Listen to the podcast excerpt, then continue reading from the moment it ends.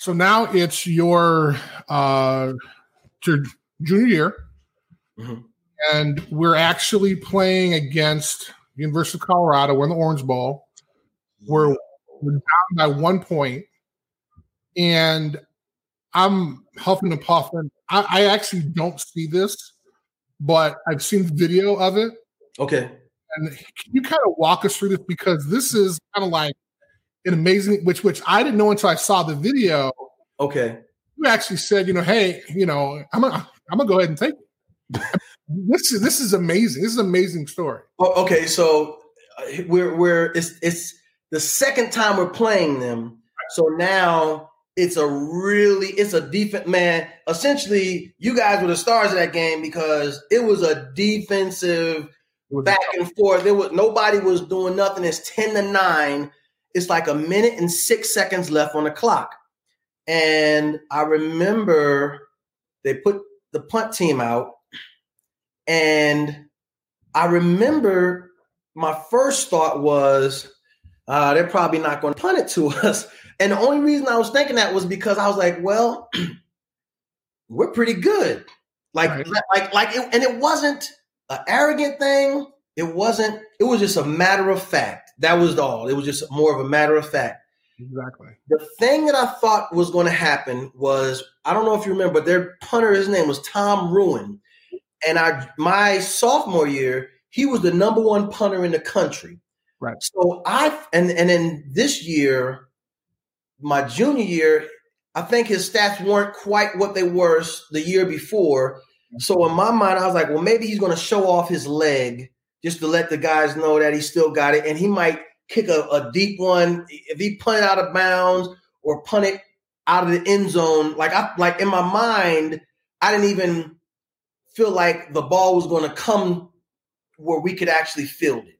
Right. So all of a sudden, I hear that whistle that only Coach Holtz's players and well-trained dogs can hear. And I hear that bad boy, I was like, huh? I looked to the sideline, and Coach Holtz was like, right there, middle return. And he was giving a sign for middle. He was going down his shirt like this, middle return. Don't fair catch the ball. Don't fair catch the ball. And I looked at him, and, and he like, I think he understood, he understood the gravity of the moment because it was like his energy was really up. Okay. So, and my attempt was to calm him down and say, "Hey, coach, it's okay." So I turned to him and to acknowledge that I understood everything he was saying. I wasn't going to fair catch the ball. I wasn't going to uh, do any return but middle return. And calm down. We got this. I gave him a thumbs up. So I just give him a thumbs up. I look at the sideline. I give him a thumbs up in that spirit. Okay. I turn back now, Chris. Let me tell you, bruh. All of a sudden, my mind is still in the okay. I know what Coach Holtz is saying. They're not going to kick it to us. They take a penalty. Matter of fact, when they take the penalty, that's when Coach Holtz goes through all of the don't fair catch the ball because my Right. my initial instruction. This is it. My initial instruction.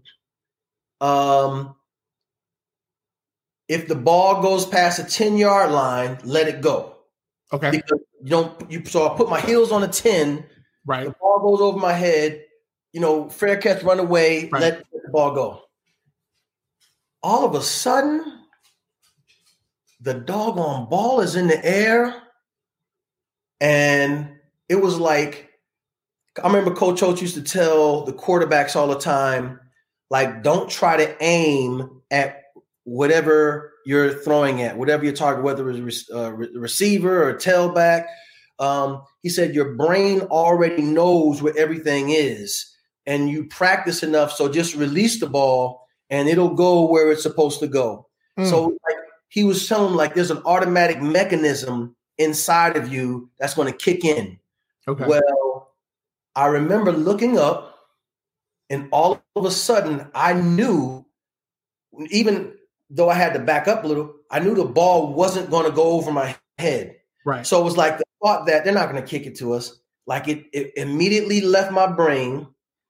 And then from my heart, I'm telling you, this is what I heard. Don't go down. No matter what, don't go down. I'm not lying. I'm not embellishing. There's nothing about this that is being made up. All of a sudden, it was like the ball comes down, and I look, and it's like middle return, and it is crowded in the middle. And so I was like, okay, middle return. And the thought kept emanating out don't go down. No matter what, don't go down. Boom. I got hit again. Don't wow. go down. Boom. And then after that last hit, I saw to the right, it was like a lane just opened up. And it was like I stepped on the gas. And I remember I saw Rod Smith somewhere on the left, like mm-hmm. kind of like how Rodney Culver did on kickoff returns. Rod Smith was right there. Okay. I remember just running. Now, like playing it back, one of the things that I learned later on in my life is that your eyes see more than you realize. Okay. You're only focused on a certain point, but your eyes are seeing all everything around. Matter of fact, I remember they were doing an expose on what made Magic Johnson so amazing as a point guard, how he can look over here and do something and throw something. Right. Guy coming over like, and so that's when they explained that. And they were like, every human can do it. And they were saying women have a wider peripheral vision than men. It's okay. like every human being can do it. Our we just don't develop it. Right. But I remember running for the day for daylight, essentially running. I saw the, the lane open to the right, and then I saw it was like all of the fans were standing up, and I they were behind the Colorado stands, and I just remember like I could I could see I'm looking this way, but I see them sitting down, and I, I remember running to like I don't know if it was the student section or the band, but everybody was standing up, and I just remember like okay, and I remember I could hear Rodney like taunting the guy who whoever was chasing me, like, oh it's too late now, you're never get And I remember uh got into the end zone, dropped the ball, and it was like ah, mission accomplished. And then I remember uh Rodney jumped on me I remember Rick Watters ran from the bench all the way to the oh end. Oh my God. Jumped on me like, yes, I love you. Yeah, yeah, yeah. And then I was like at the bottom of the, the pile, and I was just, I just remember uh it sounded like this to me. Ladies and gentlemen, there's a flag on the play. There is a flag on the oh play. Gosh. Bro, I remember Rick got up it was like in slow motion. He turned around, he looked downfield, he saw the flag. He was like, no. Oh my God. And then it was like, I remember I, I, I got up and I looked down downfield. You could see the flag on the horizon in the field. Right, right. It was like immediately thoughts of defeat came. Mm. And the first thought was, they're not going to kick it to us again. So in my mind, what was a strength for us, they weren't going to allow us to get into that area anymore. They were like, nope, right. you're not going to be able to kick it to us. And then the second thought was, man, we're kind of a three yards. And even though Rick Mirer was the quarterback, right, still like three yards in a cloud of dust type setup. Right, right, right. And then um, the the uh, the other thought was I'm tired. Like I realized I was tired. It was like that that that wow. heavy Miami air, and it was just like all defeated, all thoughts of defeat. And it was like as I the the more the thoughts of defeat came, my body language I could feel like uh, I I became heavy to myself mm. instead mm. of feeling like okay I'm strong, I can overcome this. I got what it takes. Even if I don't, if I, if I say I don't know how, like all of the thoughts brought me down. and and I remember, and I was reflecting on, like I was like, man, I and, and I again, this is I'm an old man when I'm thinking of the way I'm thinking now. Right. I was like, all those thoughts of defeat. What was what could have like if if whenever you're in a, a dark place, you gotta hold on to a pinpoint of light or something that's positive, and you gotta you just gotta just keep.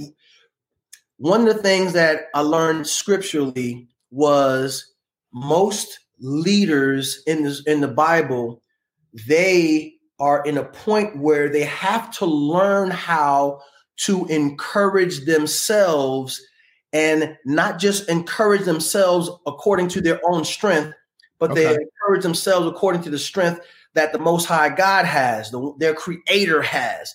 And sure. so I didn't know that at the time, but it's like now I realized and I thought about it, I was like, man, but what, what usually happens to people is the truth of the circumstances negates their ability to tap into right. the whole truth that okay. is available to them. And so for me, one of the things that I realized was the Stanford game. Uh, I think it was early that year. We we we uh, and this is why hats off to college coaches who can have teams that just can keep their guys consistently in a place where they're going to win. Because most of the times, you know, if on paper you're better than another team, right. and sometimes you fall into that. Oh yeah, we're better than this team. Okay, they're hanging around. Okay, yeah, we can turn it on. We can eventually beat them. And then before you know it, it's like your chance, the doggone right. clock is 26 seconds left. You're like, wait exactly. right, exactly the thing that I, I know I could have held on to because when you tell people who've never experienced this, they need proof. Right. Well, the proof would have been for me was, and when I thought about this, I remembered that Stanford game, and I remember I got hurt that game. Um, and I remember I had to be on a sideline, and I remember Sean Davis, rest in peace. Sean Davis had a big game, man, big catches, and we were driving, driving, driving, driving. And I remember we got to I don't know, the 10 yard line, and it was like seconds left on the clock or something like that. I'm I might not be specific on that, but it mm-hmm. was some kind of scenario like that. Right. I remember Coach Holtz called a timeout and he brought us all to the sideline. Well, they brought us, I'm standing there watching. Bruh, he drew up a play in the dirt. And all he said was, he said, All right, this is the formation. He said, This is the protection. He said, Derek, I want you to down block or do something 1000, 1002. Rick, you and whatever play fake, and you're going to block the ends coming this way. Rick, you're going to roll out this way, come back. He said, Derek, you're going to be wide open in the. So it's like the when you're facing touchdown Jesus, Right. If you're right. the left corner of the end zone, he told Derek Brown he's going to be wide open. Bruh. Draw, drew it up on the grass. Perfection. All of a sudden, the whole play, the only thing that happened was human error.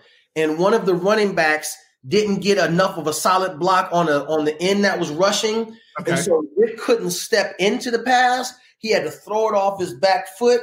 And it like Derek was running the opposite way of the ball, and his momentum took him, and the ball like the ball missed his hand by like that much. He was like, ah. so, so, but the reason that that that play came to mind was to remind me that even when I was in that dark place and I was everything that I could see as a solution was negative, right?